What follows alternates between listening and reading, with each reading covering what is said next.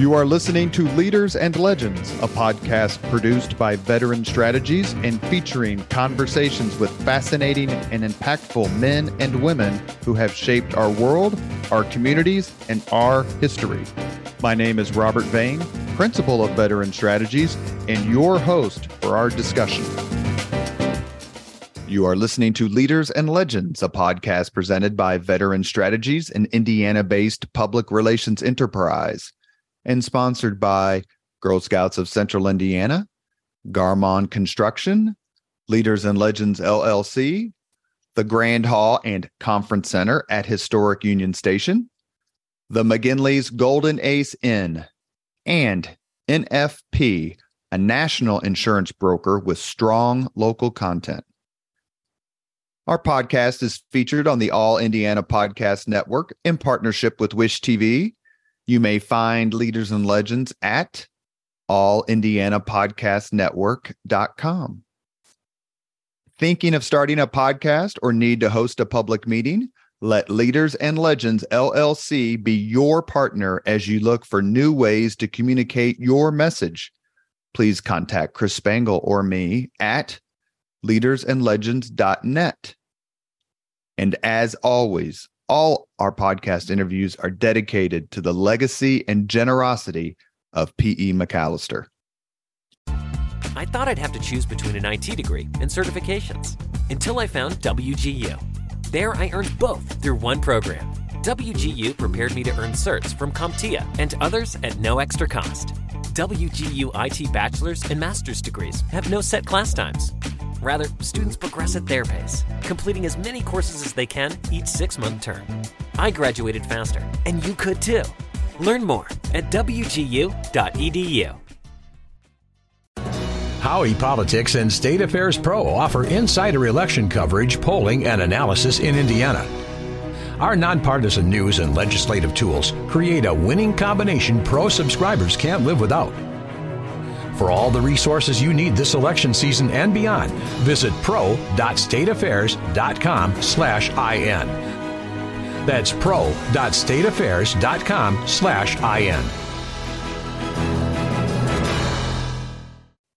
Thank you for joining us on the Leaders and Legends podcast. Our guest today is Al Hubbard. Speaking of a friend of P.E. McAllister, we're going to talk about him here in a second. Al uh, has done so many things tremendously successful in the private sector. He has worked in the White House for two separate presidents. He's one of the top education experts and philanthropists here in Indiana and really across the country. He has been incredibly kind to me in my career, both professionally and politically. And I'm just thrilled to get a chance to talk to you. How are you doing, Al? I'm doing fine. Thanks for the invitation. You're welcome. Uh, let's just I just mentioned his name, and it, it's kind of difficult for me. And people who've listened to the Leaders and Legends podcast for the past three years. We actually, this is our 200th podcast featuring you, but have heard me uh, break a few times when I mentioned PE's name and all that he did. Uh, talk a little bit about how you got to know PE McAllister and your friendship with him, because I know from having lunch with him, he thought the absolute world of you. Well, that's kind. Um, I thought the world of him. You know, he's someone. Uh, he was a generation or so older than I, and I didn't. I wasn't raised here in Indiana. Uh, I moved here uh, when I was almost when I was 29 years old, and uh, soon thereafter, I heard the name P.E. McAllister because he was such a uh, successful business person and a successful civic leader and uh, really had never met him until uh, I became state party chairman in 1993. Uh, and so I called on him to uh, ask him for support. And uh, I immediately liked him. He was truly one of the few Renaissance men or people, women or men I've ever known. Uh, he was so extraordinary, not only uh, his business acumen, his political acumen, but his varied interests, varied knowledge. He uh, was a student, great student of history, which I know you all had in common, and uh, and he just did so many things and was so curious. And he was active till he turned hundred, and then he decided to go join his maker. So uh, he was certainly a special person. He he would he could talk about Indianapolis. PE could in a way that very few other people could. Jim Morris could, Mark Miles could, uh, or could, can right now, and others. He was so proud of how Indianapolis changed from the time that he got here in the 1940s till his passing at 101 in 2019. Did you guys talk about that much? Because I know that he felt he was very high on your political acumen, but when we would sit around and just talk about Indianapolis, his eyes would light up like this is what can happen when everyone works together. Oh, we did, and of course, uh, he was very uh, he and a few others together worked to create uh, the uh, make Marion County into a single governmental entity, and of course, they were very supportive of uh, Dick Lugar, who became the first mayor. I think that's correct. This was prior to my moving to Indianapolis. He became the first mayor of the city county uh, government and was, of course, extraordinarily successful. And then he was succeeded by Bill Hudnut. And, you know, we just had a long series of very successful mayors. Uh, and, and PE was one of the architects, one of the key architects in creating this, this new form of government that uh, attracted fabulous leaders. So yeah, he was he was proud of that, but he was not someone to brag. Uh, but he was he was very proud. He cared a whole lot about our city. He was remarkably generous uh, in terms of not only his political donations but his charitable donations. And um, anyway, he, basic, he basically saved Garfield Park. Yeah, there you go. That's right. Yeah, I love Garfield Park. You mentioned that you are not uh, from Indiana. Where were you born and, and how did you matriculate here? I was born in Jackson, Tennessee, which is uh, about 80 miles northeast of Memphis. it's a rural community. Was uh, when I grew up, there seemed to be more uh, cotton gins than uh, gas stations, and I went to uh, high school there, public high school, then to Vanderbilt, and then to Harvard Law School and Harvard Business School. And at Harvard Business School, I met a fellow named Ed Klink, and we became fast friends. And we started talking about going into business together, and he ended up moving to Indianapolis. I moved to Memphis, and he uh, became president of a company and thought he could buy it, and so asked me to quit my job in Memphis, move to Indianapolis, and and buy this little company with him. And so I quit my job. I moved to Indianapolis and the deal fell through. But we decided we would find something else. We were committed to finding something. We just had the passion to be, our, you know, to run our own business. And meanwhile, I had a blind date with my wife. And uh, that oh, all, you and Kathy met on a blind date? We did right after I moved to Indianapolis. So, uh, yeah, the best thing that ever happened to me, I might add. That's marrying Kathy, not moving to Indianapolis. Yeah, well, all of the above, but Mary and Kathy, Mary and Kathy was at the top, but of course that wouldn't have happened without moving to Indianapolis. So, uh, when did you move here? Uh, Thanksgiving, 1976. You probably weren't even born. I was born in December of 67. So uh-huh. I was nine, but you were here for the blizzard of 78 and a lot of uh-huh. the other big events that uh, happened in the late 70s, early 80s. How did you start to form your opinion about Indianapolis? I mean, Jackson, Tennessee is obviously not a, a thriving metropolis on the like Nashville or Memphis. And I'm assuming that there's got to be 6,000 places in Tennessee named after Andrew Jackson. I, I, just, there has to be. Well, you would think so. Yeah. Uh, but what did you think about Indianapolis as it started to grow? Because you got here just as things were exploding. Well, you know, that's when Jim Morris was head of the Lilly Endowment and Ted Boehm was head of the Sports Corporation. Mm-hmm. I, by the way, was first 10 years I was here, I was totally consumed with trying to get get our business off the ground. And uh, so I wasn't involved civically, uh, but I was observing and uh, always had a great interest. And it was uh, it was remarkable what you know we wanted to they had decided they were going to create the uh, make Indianapolis amateur sports capital of the world, and I think they in fact did that, and uh, it was it was a remarkable achievement, and obviously couldn't have happened without one the leaders and two the Lilly Endowment, and uh, and so it, it's uh, uh, it was remarkable to watch. But it was also I, I loved the leadership. You know, with Dick Lugar, he had left. Bill Hudnut was the mayor when I moved here, and, uh, then I think it was Steve Goldsmith right mm-hmm. after him. Yeah. One of the most remarkable podcasts we did was with someone, and actually Mark Miles was. We were sitting at lunch at the Steer Inn on the east side there at 10th and Emerson. Oh yeah, and, and uh, which is currently owned by my friend Casey Kerr. We grew up together, and I had talked to Mark, I think about the podcast, or he'd been on, and we were just chatting about the direction of it. And he said, You have to have David Frick on. Mm-hmm. And I said, I know him, but I don't know him that well. And he goes, You have to have him on. And he was so right. To me, David Frick, along with PE and probably Jim Morris, are the three most important people in Indianapolis's last 50 years who who didn't hold office. Mm-hmm. And when you're talking about the leadership of the city at that time, David Frick has to be at the top of the top. Right. No, he was he is a remarkable person and uh I think he was he was chief deputy mayor uh, mm-hmm. there under Hudnut, is that right? Yes, sir. Yeah. So. And you know the, the thing that that Mark told the story was about how when Indianapolis was negotiating to bring the Colts here, the fact that David Frick went to Harvard Law School mm-hmm. made a difference because all these East Coast lawyers treated David as an equal as opposed to then just an Indiana Hoosier.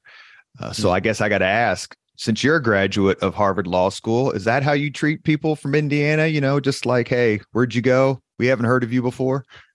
Uh, hardly. Uh, and, you know, I've never practiced law and, uh, I did pass the Tennessee bar, fortunately, but uh, anyway, I uh, I know lots of very very smart people who went to uh, many different law schools, including IU's, uh, both the um, McKinney School and and uh, Mickey Maurer School. Um, my my son graduates from Purdue this semester and starts at the McKinney School of Law in the fall. Well, congratulations! That's terrific. Well, I laughed and told him, and I he had to have a letter of recommendation and asked me to be helpful. And so the letter I was able to procure came from Jim Voyles. Oh, good. And I said, Andrew, if this doesn't get you in, you don't have a chance in hell. Yeah, that's great. Well, I'm sure you did very well at Purdue. So he did. He did. He enjoyed it, and you know, it leads me right into the next person I want to ask you about, of course, and that's Mitch Daniels. The big news this week is that he decided not to run for the Senate. He was a remarkable governor and a remarkable university president. I have to thank he's come on the podcast twice, and I have to thank him uh, for not raising tuition once in the four years my son was there. Uh, how did you meet Mitch Daniels, and and what did you think of him as as governor and his foray into higher education? I met. Uh, I was telling Mitch this. Uh, I don't know if he, I mean, I'm sure he remembered when we met. It was in 1973, believe it or not. Hmm. Yeah, 50 years ago. And uh, the what made me think about it is Jim Banks called me to support him. And I said, you know, I've known Mitch for 50 years. I did the calculation. And obviously, I'm going to be with Mitch if he runs. Uh, and so uh, I met him because I was dating a girl. You'll know the last name. Her name was her name is uh, Chris SerVaas. Her dad was Bert SerVaas. Mm-hmm.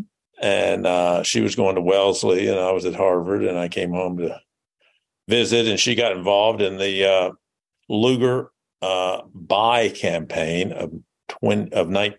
1974. 19 no yeah 1974 yeah of 1974 and uh, so i met mitch through her and that campaign. So there you go.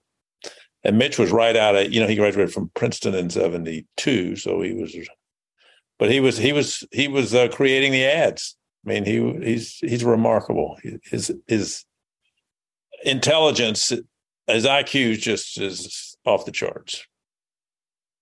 Did he, so how long after 73 did you see him again and say, "Hey, we know each other"? Well, what happened? Let's see. So uh, I ended up moving here in late 76. And I, I remember I contacted Mitch.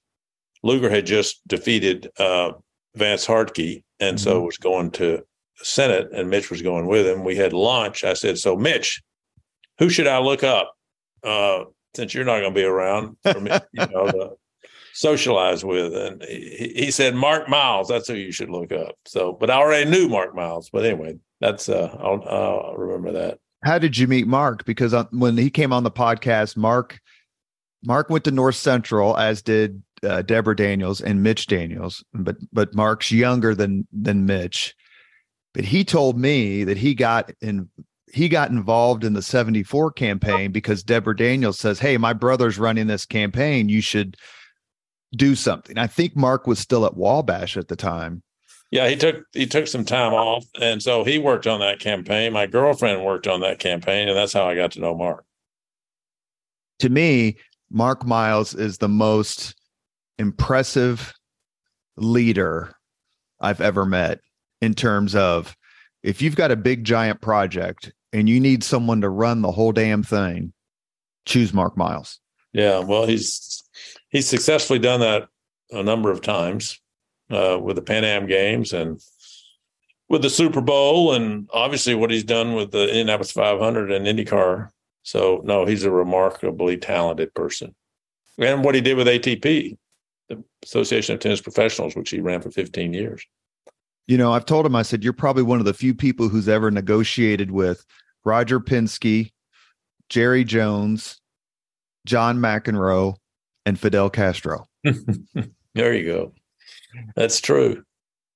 Did he? Great, oh, absolutely. Did he? Great story when he went to Cuba to Saul Castro. I know. Wasn't Castro? Am I remembering correctly? Wasn't Castro in his pajamas? It was like two in the morning or something like that. It was like two in the morning. I can't remember if it was the pajamas or whatever, but uh, or maybe Castro just wore his fatigues twenty four seven. I don't know. Do you think of Indiana in terms of you got here in 76 and then you know we had had Bob Orr and Otis Bowen and and a lot of other significant leaders Evan Bayh even but that Indiana post Mitch Daniels is considerably different than it was pre Mitch Daniels. You mean that Mitch had such an impact? Yeah, from a business perspective and a and a, a, a, a perception. Well, I think he, uh, yeah, he. I mean, he definitely had an impact. He uh, made it a much friendlier place for business. He reduced taxes. He reduced regulations. He uh, introduced vouchers for education vouchers for to give kids uh, choice, and that's been expanded two or three times since then. So, you know, he was a uh, re- remarkable leader with a great vision, and um, you know, I wish he'd run for governor again. Uh, I mean, he, he, but obviously he decided not to do that and then thought seriously about running for the Senate and ultimately, as announced yesterday, decided that wasn't right for him either. Does it, did his decision surprise you? Oh, not to run? Well, I mean, I've been in touch with, we've been talking along the way. So, um, I, uh, from the get go, he said it's something he was going to seriously consider, but he was concerned whether he would actually, how effective he could be, and uh, whether that's the way he wanted to spend the next eight years, two years running and six years in, in office. He said, I would not, I'd run for one term only uh, and focus on uh, three things. One, uh, dealing with the uh, the deficit and uh, the unsustainable situation with entitlements, Social Security, and Medicare, and the fact that that is going to subject low income people to be to it's you know to running out of money. Uh, mm-hmm. Number two is, and of course, uh, the huge deficit is just a ticking time bomb for our country and our economy. Then deal with the whole China situation and and deal with uh, you know basically work to to bring both sides together. Now, in his statement he put out yesterday, he also added uh, that he would have wanted to have worked with, on immigration, which I think, uh, you know, I've talked about that, and you know, makes all. I mean, immigration sh- needs to be fixed, and it's shouldn't be that hard. You you gotta you you you gotta uh, seal the the southern border so you don't have illegals coming across. You gotta give the dreamers an opportunity to become citizens. You got to give those who are already here an opportunity to become legal. And then we need to re- reform our, our legal immigration system to attract the best and the brightest because immigrants have a giant impact on our economy and our country. I think I, I read a statistic that 30% of the Forbes 400 are, are immigrants. It's just, it's just amazing. Mm. So, um, anyway, Mitch would have been fabulous, and I'm disappointed he's not doing it, uh, but I understand. We try to keep things relatively light here on the Leaders and Legends podcast, and we're talking with Al Hubbard. As I mentioned to you in my pitch, uh, I bill my podcast, I brand it as informative, entertaining, and comfortable. But you brought up the Republican Party. You've been involved for multiple decades. Uh, one of the reasons it seemed that Mitch Daniels was going to run for Senate, and obviously I'm not speaking for him, is that he would bring a, perhaps a Reagan esque quality, since that's more of his generation, and he worked for President Reagan. Uh, what do you see as the future of the Republican Party uh, nationally and in Indiana? Because, I mean, I've been uh, held, as you know, and probably through your grace, held several positions in the Republican Party. Um, do you see problems ahead or opportunities or both? Well, I'm not a a Trump fan. I uh, I think his the policies uh, his policies during his four years were outstanding, very positive, but his rhetoric and his whole approach to the life is uh, it's not what we need in our leaders. So at the same time, he he recognized uh, that there there's a big portion of our society who feel like they've been left out that these are the people the 55% of americans who have no post-secondary degrees no degrees after high school. So their wages are 15 20 25 dollars an hour and they feel like trade and immigration has robbed them of their standard of living uh, and uh, donald trump understood that.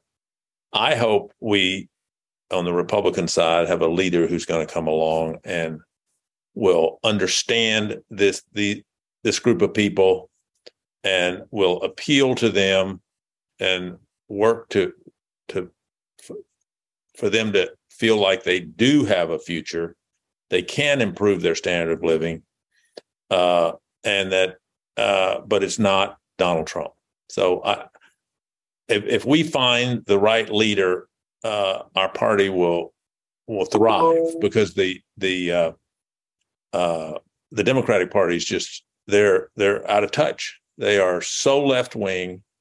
They're socialists. They don't believe in capitalism. They think everything should be regulated. They think the federal government should control everything, and that and they think that uh, you know left wing liberal social policy is what the American people want, and that is not what the American people want and that's one of the reasons why so many people I thought wanted Mitch Daniels to run for president in 12. And I think he said at the time he thought he would win the nomination and then lose to then President Obama and wanted one wanted Mitch Daniels to run for the Senate to bring the, the sort of core conservative Republican values back to Washington, D.C. that have been not corrupted, but certainly have been some of the sheen taken off of it. I always say when asked about Trump, President Trump, I said he never learned the value of silence. And if he had paid attention and studied Ronald Reagan, he would have learned it because no one was better at just being, oh, shucks, shrug your shoulders. Don't ask me about them. Ask them about them, as Ronald Reagan was. And I wish that he had had more of that quality. Well, he also he just didn't treat people well, and and uh, that he, he like he, you know he, he, didn't have parents that taught him to show respect for everyone and uh, and to tell the truth. I mean, I'm sorry, it, it's just that doesn't work for our leaders. Um, and so I, you know, he has loyalty to no one other than himself and his family. Uh, so it's it's. Um, but I agree with you. Mitch would have appealed to the Trump base as well as traditional uh, free market Republicans, and that's what we need. And unfortunately, it's not going to be Mitch Daniels. But hey, we got a great stable of of candidates for president. Uh, it looks like uh, uh Governor Governor uh, Haley is going to uh, announce Nikki soon. Haley, mm-hmm. Nikki Haley, and and you know DeSantis has been an incredibly effective both governor and politician. He won by 19 points in Florida for governor to get reelected. Uh, I'm a big fan of Mike Pompeo. I'm reading his book right now, which is quite impressive. Um, a huge fan of Tim Scott, uh, African American yes. senator from South Carolina. Uh, I mean, we've got some great people running, and so uh, I'm very hopeful that uh, one of them other than Trump will get the nom. I'd be happy with any, uh, any of the above, the ones I've just mentioned. Well, we have obviously a connection to the Trump administration, and that is the Vice President Mike Pence. Uh, how long have you known him? Were you able to stay in touch with him much during his time as Vice President? You're one of the few Hoosiers who's actually worked in a top position at the White House and could kind of explain or know what what the operation was all about. I met Mike when he ran the second time for Congress. Uh, this was uh, 19, I, I, I, get confused. I think it was 1988 or somewhere around there. And we've been friends ever since. I used to go on his radio program. Uh, and obviously was very supportive when he ran. Well, I was supportive when he ran for Congress, supportive when he ran for, for governor. And, uh, you know, was I think he did an excellent job as vice president, and I w- was certainly glad he was there. I know it had to be difficult at times, uh, and I'm certainly I was relieved when he stood up to President Trump and did the right thing on January 6th uh, to and did what the Constitution called for, which was to accept the the uh, the votes from the states, and uh, which meant the election of President Biden. So, uh, and we've stayed in touch, but we're not tight. But uh, you know, he's a very busy man, and he's another one who is very seriously thinking about running for president. We've been talking a lot about politics. Uh, what was your first political memory? Oh my! Well, my first, I went. I, I remember this. This is the this will test your, but knowing you, you know history so well. So in the sixth grade, Mrs. Noel, this public schools in, in, in Jackson, Tennessee, we had a mock UN, and I played Nikita Khrushchev. Did you bang and your shoe? I took my shoe off and banged it. and uh, from that point on, I've been interested in current events and politics. So that's sort of what uh, that, that, that whole that that mock UN had a huge impact on me. What I'm sure all your friends would. Well, the next time you throw a party at your house, take your shoe off and bang yeah, it on there. That's right. uh, you know, I like to ask people. I've asked Evan Bayh, and obviously his answer was predictable. But Bart Peterson and others, you know, what made you become a conservative Republican or a liberal Democrat, or however you want to describe yourself? You know, you grew up in the Eisenhower years, which quickly became the Kennedy years. Uh, went through the civil rights movement, Vietnam, all that in college. What made you become a Republican? And and were there times where you maybe in August of 74 when Nixon's getting on the helicopter, did you question like, you know, is this really the right party for me? Well, the first uh, presidential election I was able to vote in was 1968 and I voted for Hubert Humphrey and then the second one was 1972, and I voted for George McGovern. And then in 76, I supported Jimmy Carter.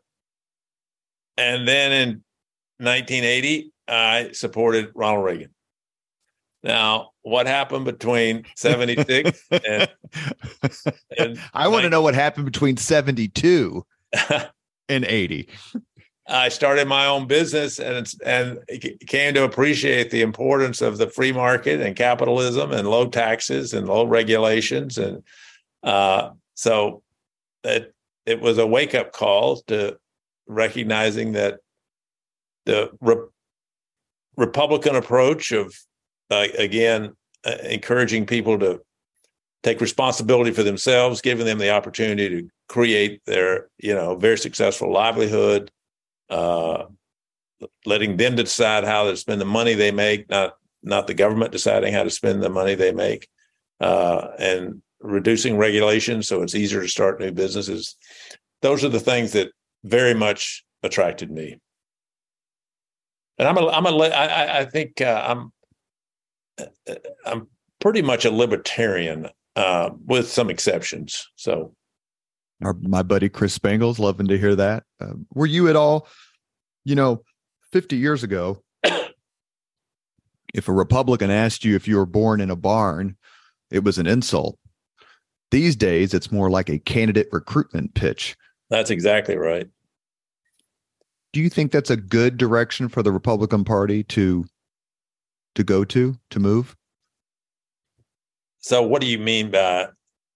In other words, you know, we were seen as the party of the Chamber of Commerce and that sort of thing, and then even in National Review and other smart publications, there's a lot of positing and discussion about, you know, can the can the Republican Party become the party of the working man and the working woman, the working families?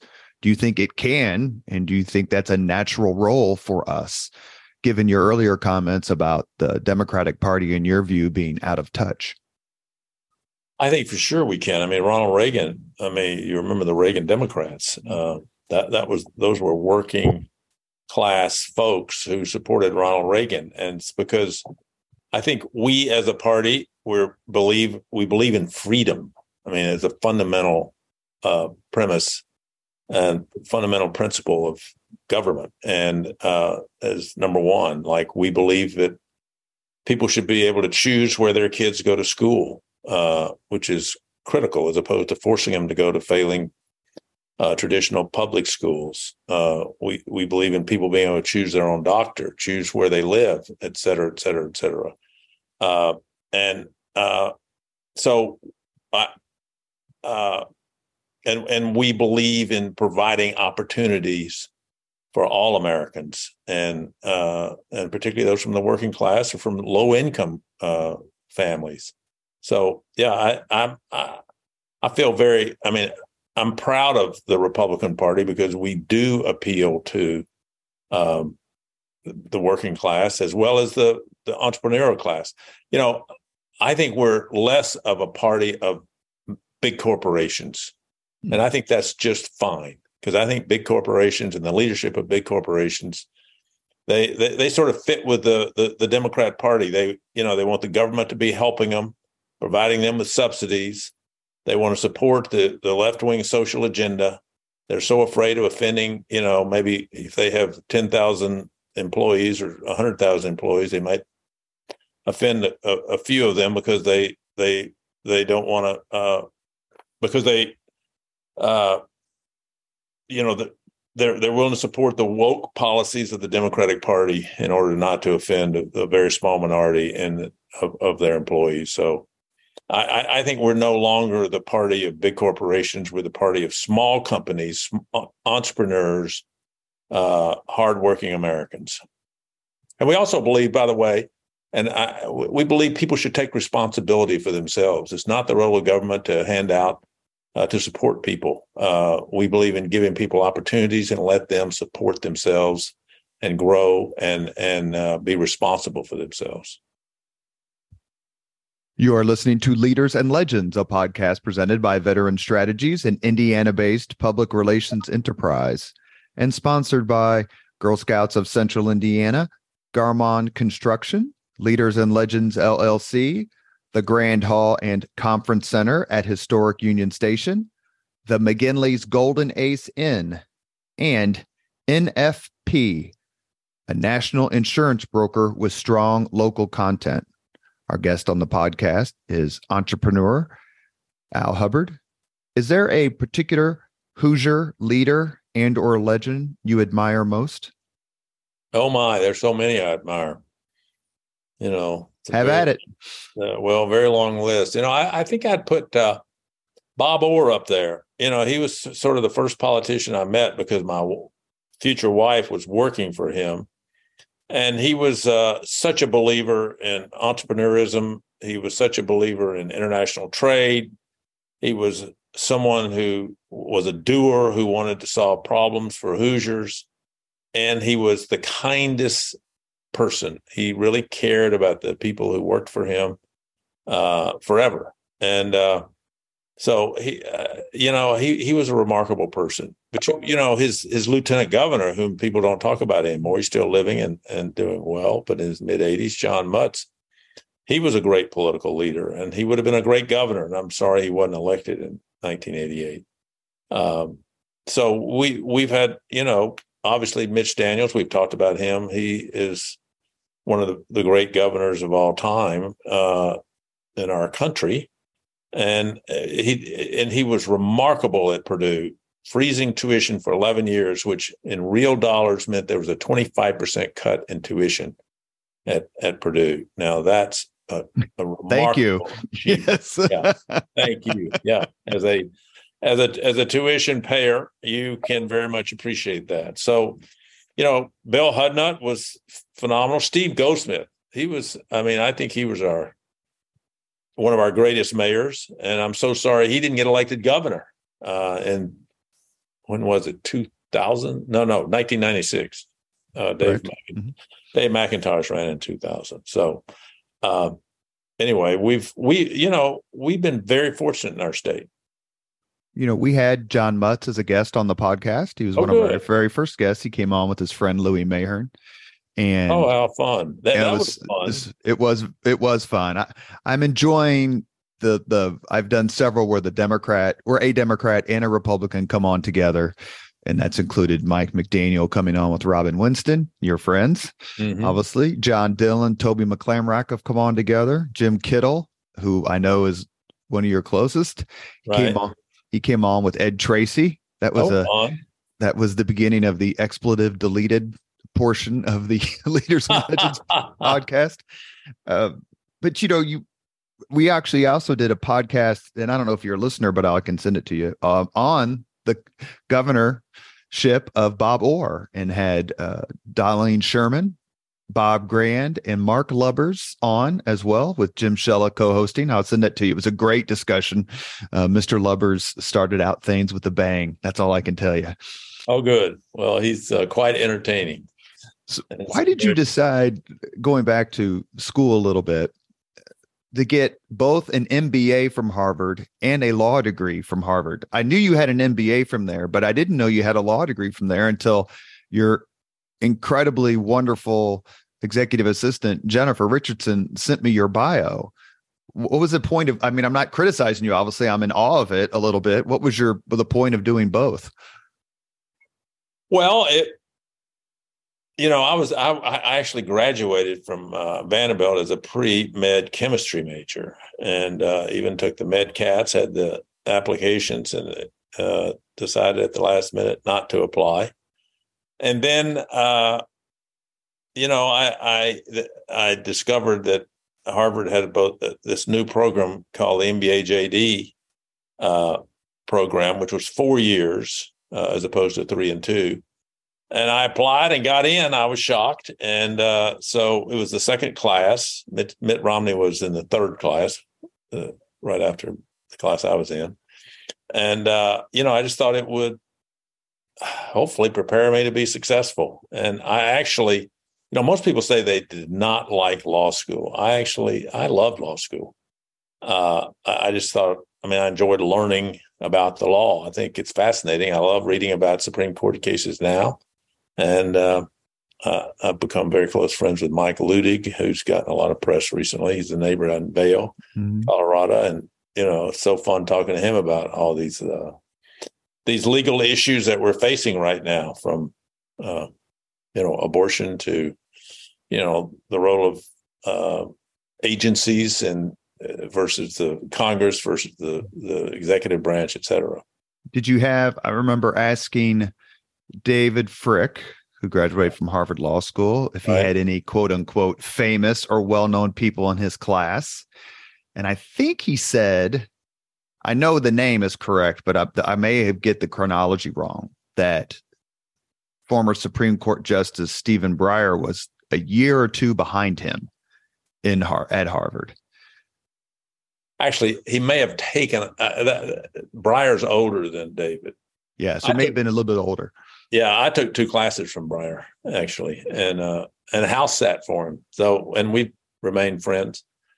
Uh, oh, really? I didn't know. Oh, really? So you knew him that well? yeah, we went out to dinner with him uh, uh, several times when I was working in the Bush 43 White House. And uh, he's a delightful guy. I mean, he's, uh, it's funny talking to him. He's very open. He's very smart, obviously. Uh, and he and Scalia were best of buddies. And he said, you know, uh, Nino, is that, uh, what, how do you pronounce, what's, what's his first name? Antonin Scalia. Yeah, t- yeah, but what they call him? They there was a his nickname He did have a nickname, and I like can't think of it. or something like that. Mhm. He said, you know, Nino and I just differ about uh, how to interpret the Constitution. He said, you know, Scalia believes that it, the way it was written 230 years ago is the way it was written, and everything should be based on the way it was written 230 years ago. I believe that it's a it's a living uh, constitution, and we should ad- adapt it to current, you know, the, the current society.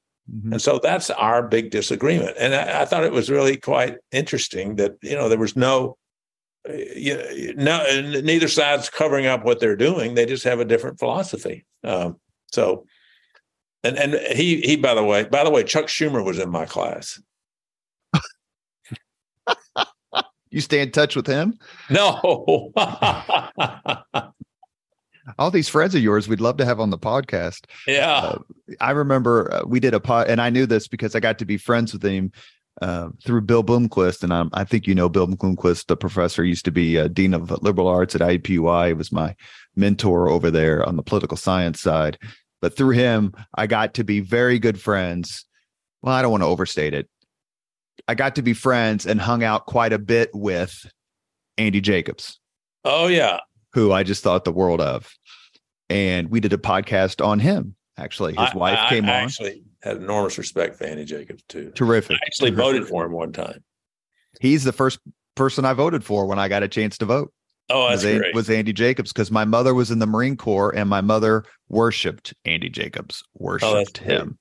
Yeah. But he talked about when he was running against er, uh, Hudnut, or Hudnut was running against him in 72 and 74 uh, for the congressional seat, how they would ride to the debates together. And one of the things that I try to do in this podcast when I put the Republican and the Democrat on together, and it's always a lot of fun, great conversation, is to show that that still exists. That that so much of what you read about how people don't get along is true, but the vast majority of it, in my view, is not true. And the more people get involved in politics, the more they will realize that. Is my hypothesis wrong, or please critique it? Well, I, I, I, guess I agree with you when it comes to Indiana, and disagree with you when it comes to Washington D.C. I, I mean, in Indiana, uh, again, I'm, uh, I don't sense animosity between Republicans and Democrats. I mean, we're we're friends, uh, and we're willing to disagree with each other, uh, but not in a disagreeable way. And uh, we respect each other. Uh, and I, I, there's not the the uh, sort of I don't know bitterness or, uh, you know, uh, the you know, Animus. animus yeah that's a better word the animus that exists in dc now in dc you know there's it's a no holds barred kind of uh uh political environment which is is just inappropriate and i'll tell you something that happened and this this was one of the biggest disappointments i've had recently is the Club for Growth, the ad they ran against Mitch Daniels two weeks ago, it was a very Washington thing to do. Dave McIntosh, who is a Hoosier and whom I used to work very closely with, was responsible for it, and it's indefensible. And it was it, it it's not the way we operate here in Indiana, and I'm sorry. Uh, and uh, it was offensive, it was inaccurate, and it was inappropriate. Uh, so, and that's what. And David has, I think, he's lost his his way and uh, and lost his principles, and uh, all he wants to do is pander to his donors and and his desire to get publicity. It was shocking, and I would have loved to have had a chance to. Uh, I write a monthly column for the Star, and I would love to have had an opportunity to take that ad on big academia. I don't even know what the hell that meant. I'm like, Mitch Daniels has saved me tens of thousands of dollars. Yeah, yeah. come on, yeah. You were Indiana State Party chairman, and you were Indiana State Party chairman at a very good time for Hoosier Republicans and Republicans throughout the country, 1994. What what decided what made you decide to take that role on? A and B, did you ever think that you would put your name on the ballot? Well, I certainly thought about it. I, you know, I worked for Bush 41, and then we lost in uh, 92. And so we came home in 93. I still had the political bug in my system. And so decided to uh, run for state party chairman. You know, Rex had been state party chair chair for, for uh, two years. And so I ended up succeeding him. And you know, I I thought about running for governor, but I don't. Uh, I'm glad I didn't. I, I think I would have been uh, not. A, I think I would have been a successful governor if I could have gotten elected governor, but uh, I'd have to get elected first, and uh, I would have been running against Evan Bayh. There's no way I would have beaten Evan Bayh. So, um, so, it, but you know, I wanted to have. I mean, the reason I'm attracted to politics is uh, is to try to make the world a little better place or try to make Indiana a little better place. And so, you know, our focus in uh, for, for, the 94 campaign was to elect people who believed in free markets and low regulations, low taxes, et cetera, et cetera, school choice.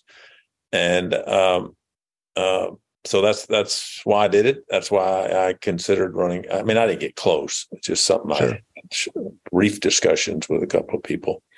Uh, about running for for governor, and that was it. You're listening to the Leaders and Legends podcast with entrepreneur and political leader Al Hubbard. Uh, did you have much of a relationship with Rex? I wrote a uh, eulogy. Nah, that's not right. A tribute to him in the Indianapolis Star based on my interaction with him. I could tell you that he he influenced me in the sense that sometimes you can't pull your punches. You just got to say what you got to say. And I just am interested, you know, you guys had significantly different backgrounds. And how did you get along, especially when you were both more active in the party several years ago? Well, I'm I'm sorry to report he in '96 he ran for governor, and uh, Steve Goldsmith ran for governor. Um, and I supported Steve Goldsmith, and Rex considered that uh, disloyal to him and inappropriate. And to be perfectly frank, he never got over it. So we did not have we were we had a good, very good relationship prior to that, and uh, he was very helpful when I was state chairman. I thought he did a great job as state chairman. Um, and I was sorry that that happened, but it unfortunately did and that happens in politics in the sense that I remember talking to uh, the late Matt Tully one time about we were having lunch or whatever, and he had written a column about Republicans and Democrats not being able to get along, and this was 20 years ago or so.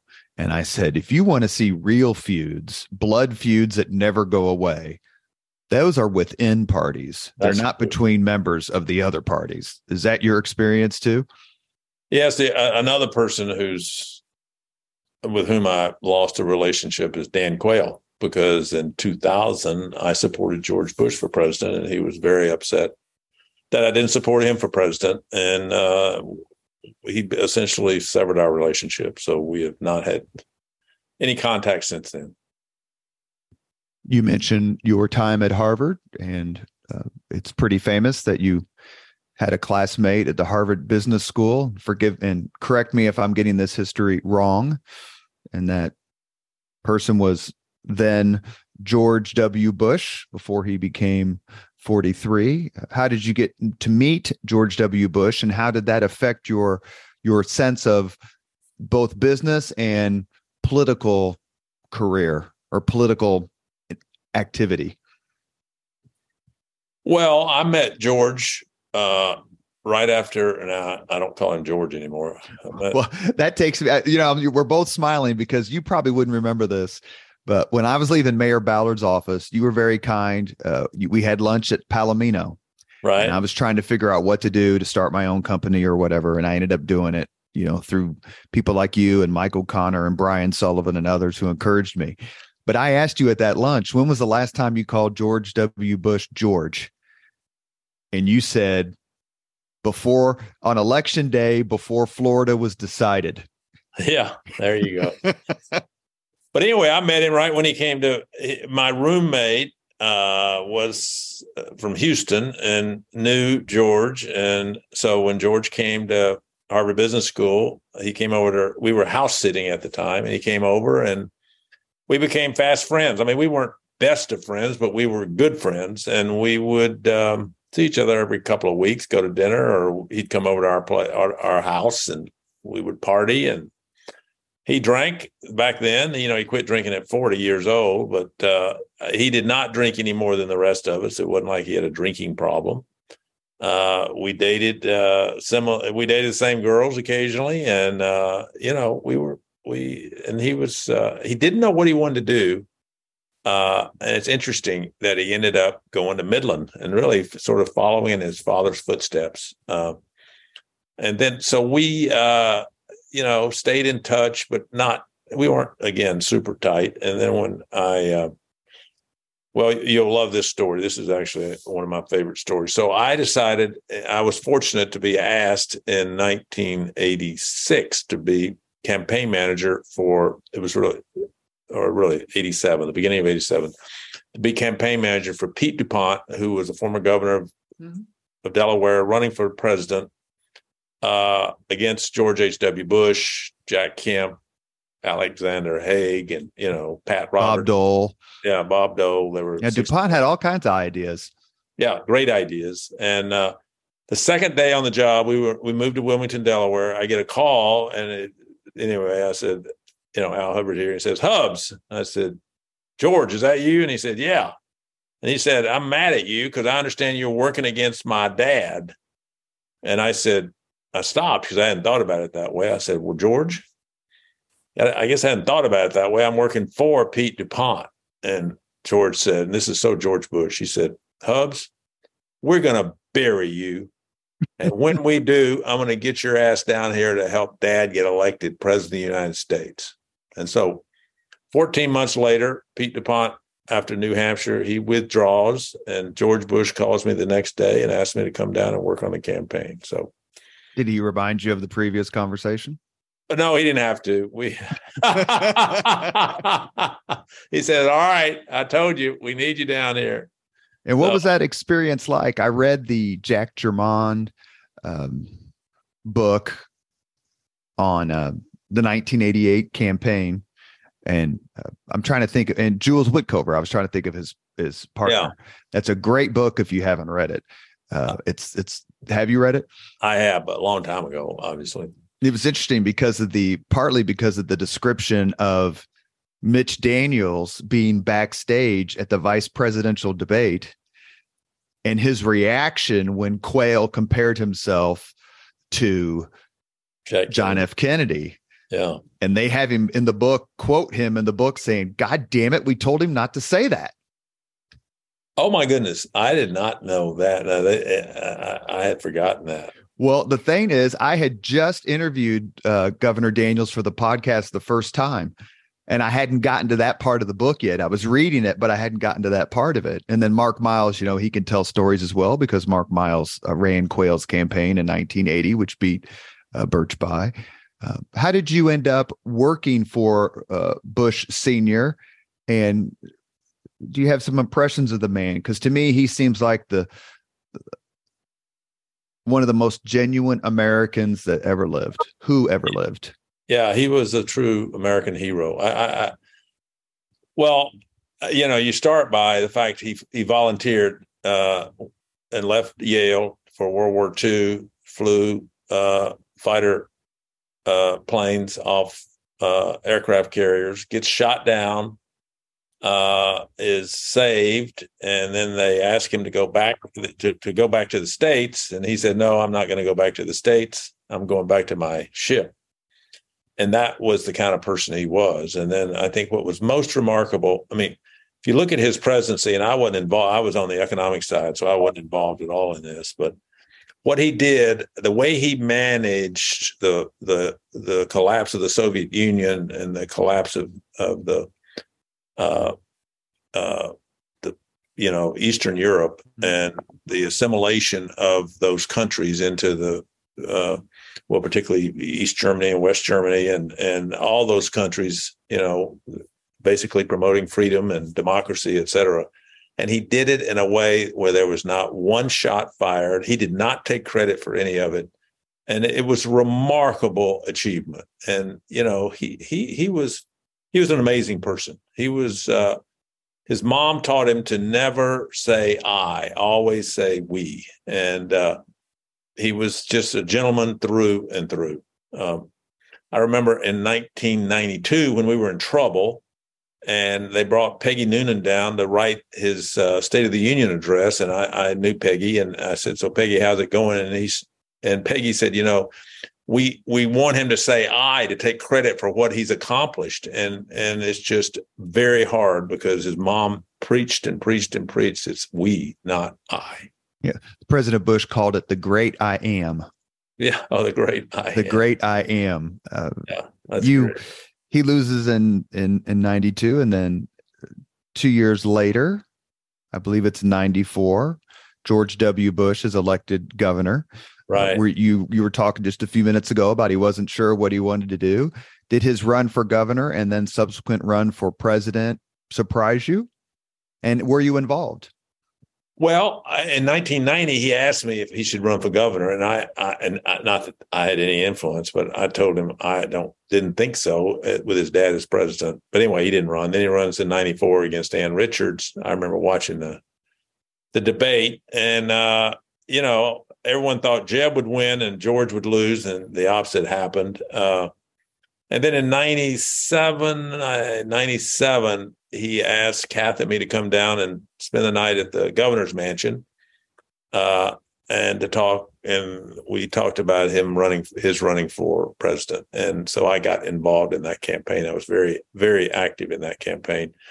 basically putting together uh, briefings on uh, the major policy issues that a president faces. And it was a it was a great experience for me. I mean, I was the organizer and we brought in people like George Shultz and and Condi Rice for and, and, and Bob Zoellick in the international sphere, and then for economics, Marty Feldstein and John Taylor and John Cogan and Glenn Hubbard, and so it, I mean, it was just a uh, and it shows you the kind of person George Bush is. He he he said to me, he said, you know, I feel like I know the state issues, but I don't know the national and international issues, and I need you to help me. You need to put together briefings for me on all the major issues. And so that's what I did. And it, it was a great experience. What was it like as George W. Bush's friend? What was it like to sweat out the Florida debacle? Oh, yeah. I, I, it was, I remember talking to him during that. And, uh, you know, it, I mean, it was, it was one hell of a battle. It was one hell of a battle. Did you ever get this? I, but I, I, will say this because I've never been an Al Gore fan. He and I had we literally clashed big time in Bush 41. But uh, the way he handled that is truly remarkable. Truly remarkable. And I'd agree with that, especially as it relates to the next thing I was going to ask you about, and that is uh, what was it like? This is a question I asked Mitch Daniels, and he he, he was interesting because I think his answer was no one's ever really asked me this before and he started to talk about that day. But what was it like on 9 11 for you? Well, I wasn't in the administration. Uh, I was asked to join the administration, but I, it just didn't work with our kids. They were in junior high and high school. So, uh, you know, but, I, I meant it more in terms of like, forgive me, I should have finished the question this way. In terms of knowing the man who just had all of this responsibility of this tragedy and everything that came after it thrust upon his shoulders. I thought he was remarkable. I mean, to be honest, he was. I'll never forget him in New York City, standing up, getting that bullhorn, and talking to the firemen and everyone around him, and talking about America. I mean, he uh, Bush really. I mean, if you, uh, you'd have to say that was a remarkable how uh, w- what a great leader he was after 9-11 and uh, uh, how he really helped the country uh, grapple with that i mean being invaded i mean it's Mm-hmm. uh, well i guess we had obviously pearl harbor but at that time hawaii wasn't a state but to have the you know to be attacked uh like that uh, i guess hadn't happened since you, you you're, you're the historian since the british did it in 1812 or something yeah, since they burnt the White House. Did yeah you do you have you ever watched the video? And it's it's incredibly popular on YouTube. I mean, millions of views. Or talk to President Bush about when he threw out the ceremonial first pitch that night at Yankee Stadium after 9-11 during the World Yeah. Series. I, I've actually not talked to him about it, but I, I have watched the video. It's remarkable. It is so special. Yeah. I have a guy who I don't haven't seen in a long time. His name is Jerry Turner. He's a captain. He's a, a pilot. Uh, but in a previous incarnation, Mr. Turner was a frat brother of Mr. Greg Ballard. Oh wow. And I would see Jerry when I would play racquetball and I was working, you know, for the mayor. And he would laugh sometimes, goes, I just can't believe the guy who could barely get up after, you know, some party at the frat house is the mayor of a million people. Yeah. And so, with not necessarily putting it in those terms, where there are times where you were like, man, the guy who used to come and just hang out at the couch at the house is now the president of the United States. Yeah, you know, he he he truly didn't know what to do with his life, and he wasn't highly motivated when I first got to know him. But by the time he got to be president, he was the most disciplined person. Every meeting started early. He was thoroughly he would thoroughly study the materials we would provide for him. He asked great questions. I mean, he was uh, he was a different person, and so uh, it was it was amazing. At the same time, he's always been irreverent, loves to joke around. you know, just cannot uh, you know not not uh, find something humorous in whatever's going on. I mean, he's amazing. Did you ever get a chance to have a decent conversation or a, a fun conversation with his mother, Barbara Bush? One time, this was in Bush 41. This is when George was George. He had me come over. uh, and we were on the second floor where the president lives, and Mrs. Bush was there, and we we talked, and you know she was, but I mean not extensively, but uh, you know it was the only time I really had one on one contact with her. Although I I did have, uh, uh now that I think about it, a, a few years before H.W. passed away, uh, I saw Mrs. Bush and asked her about her husband, and you know, I mean, she was, but she she was she was a pistol. She was a pistol. Uh, no, and that, that's where Bush gets his, you know, that that edge to him. He always said, "What would he say? I have my dad's face in my mama's mouth." Yeah, that's know, very good. we have a, just a few minutes left with Al Hubbard Yeah. before we ask him the five questions we ask everyone else. And you know what? I need to say this because I just love him to death. I've asked you about all these amazing people Mitch Daniels, George Bush, George W. Bush, Quayle, Rex Early. But the probably my favorite person in your orbit is Mr. Devin Anderson. Oh my goodness. Devin gave me my first job in politics in 1992 when I was working for your friend Jim Dora Sr. I was an undergraduate working at his hotel, and Dan Coats came to the Holiday Inn Airport. And he was senator. Nobody, we all knew who Lugar was, but nobody knew who Coats was but me. And I went up to them and said, Do you want a room just to kind of hang out? And so you're not here in the lobby. And that's the start of my friendship with Devin, which is, you know, if I do the math, about 31 years old now. I think the world of him. And I just wanted to ask you, where would you be in life and business without Devin Anderson? I would not be where I am today, that's for sure. He's been a great partner. And, you know, we've worked together now off and on for 30 plus years. And we've been partners now for 12 years. And uh, he ran two of our companies and they were hugely successful. So I and my family benefited enormously from his hard work. And uh, so, no, he, he's, uh, I love working with him. Is there a special line item in the E&A budget for Harry and Izzy's? he goes there all the time. Let me tell you. Yeah.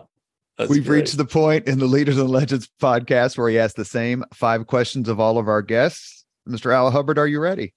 I'm ready. What was your first job? My first job, I was a camp counselor in uh, uh, high school. What was your first concert? Oh my goodness. Uh, I don't know. We used to have a lot of concerts at Vanderbilt, and my favorite ones were the Four Tops, the Temptations, uh, Diana Ross, uh, Dionne Warwick. Uh, let's see. Oh, we had um, uh, uh, what's his name?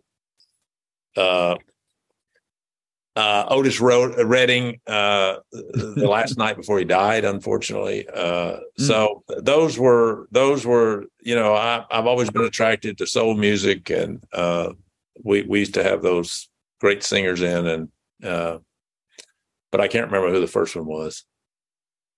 Well, any of the above would be terrific for sure. Absolutely. Number three, if you could suggest any book for someone to read, which book would you recommend? Right now, I would, uh, well, I'll tell you the books I've read recently that I loved. Uh, Bill Barr's books, extraordinary. You'll learn a lot of public policy. Uh, Tim um, uh, Scott's book, uh, which he was released in August, very short. It tells you so much about the man. It's it's not really a political book. It's about life. It's about redemption. He's a uh, but I mean, it, it's just a it's a remarkable. It's very moving and the book I'm reading now, which uh, it's interesting. It's it's so different. It's it's Pompeo's just come out with a book, and it's spectacular. And you learn what Pompeo's like, and he is, you know, he may be the guy I want to support for president. I mean, he is. He's a tough son of a gun, and uh, has a clear vision. And um, I mean, it's very different from what you would expect. Uh, political book to be. He's very candid about what he thinks about people, and usually that's uh, you know verboten, so to speak, because you're just going to offend people. But um, anyway, and, and, of course, having worked at the CIA and then it's, it's the State Department as Secretary of State, it's it, it's it's fascinating. So I guess I'm talking about the recent books I've read. So you know, the other ones I've loved. I mean, Grant, the Grant book. Uh, I've read that Roberts book on Churchill. I loved it too. Oh, the Andrew Roberts book. Yeah. Yeah. Yeah. Number four. This is a toughie because I know you're a history buff. If you could witness any event in history, be there in person as it happens, which event would you choose? Oh my goodness. Huh. Well, I mean, I mean, you'd have to say you'd like to be there when Jesus uh, uh, you know, emerged. Emerged, yeah, that that would be number one. Uh, but uh, something more more contemporary. Uh, I, uh, hmm. you know, I, I guess uh, I'll never forget that. Oh, I can't remember the name of the movie. It's uh, I could I spent a little time I could remember it, but you know, at the at the end of World War II, when we, uh, you know, won the you know the surrender of mm-hmm. Germany. I think that would have, or the surrender of Japan, but particularly the surrender of Germany. It, uh, I don't know to see Churchill do something. I don't, you know, to to be there for one of Churchill's great speeches. Um, the Iron Curtain speech, perhaps. Oh yeah. Although I, I, I, I mean, yeah, the Iron Curtain speech. I was over here at that college in Missouri. Westminster. Mm-hmm. Westminster, yeah. There's a but there's, there's a great story of, of of I'll send it to you on YouTube of David Brinkley telling a story about how he was on the uh, train with Roosevelt and excuse me, with Truman and Churchill going out there and they were playing poker and all the people were taking Churchill's money. And Churchill went to go to the bathroom. And while he was gone, Truman ordered all the journalists to let Churchill win. Said he saved oh. West, he saved Western Europe. We're not going to take his money. Oh wow. That's a that's a great story. I love it. Last question. If you could have dinner with anyone living today, living today, two hours off the record just to chat, whom would you choose? Hmm. Uh,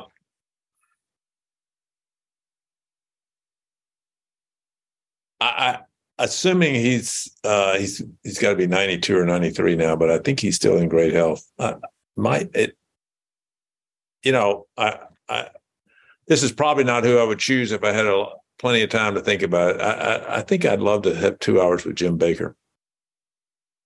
Former, oh yeah, former secretary, former chief of staff, former chief secretary of, staff. Treasury, right? Won the uh, Florida battle in 2000. Only he could have won that battle in 2000. Yeah, that's right.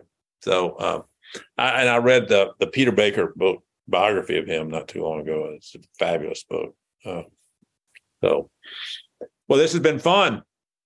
You have been listening to Leaders and Legends, a podcast presented by Veteran Strategies, an Indiana based public relations enterprise, and sponsored by Girl Scouts of Central Indiana, Garmong Construction, Leaders and Legends LLC, the Grand Hall and Conference Center at Historic Union Station, the McGinley's Golden Ace Inn, and NFP, a national insurance broker with strong local content. And as always, our podcast interviews are dedicated to the legacy and generosity of P.E. MacAllister. Our guest today has been leader and legend, Al Hubbard. He's been very kind to me, both in my political life and my professional life. And he's a great person to have lunch with. If you can get on his calendar, you should do it. Thank you, Al, very much for your time. Thanks for the kind invitation. I've enjoyed it. Thank you very much for listening to Leaders and Legends, brought to you by Veteran Strategies Incorporated. If you want to contact us about this program or our menu of public relations services, please send us an email at robert at veteranstrategies.com. That's robert at veteranstrategies.com.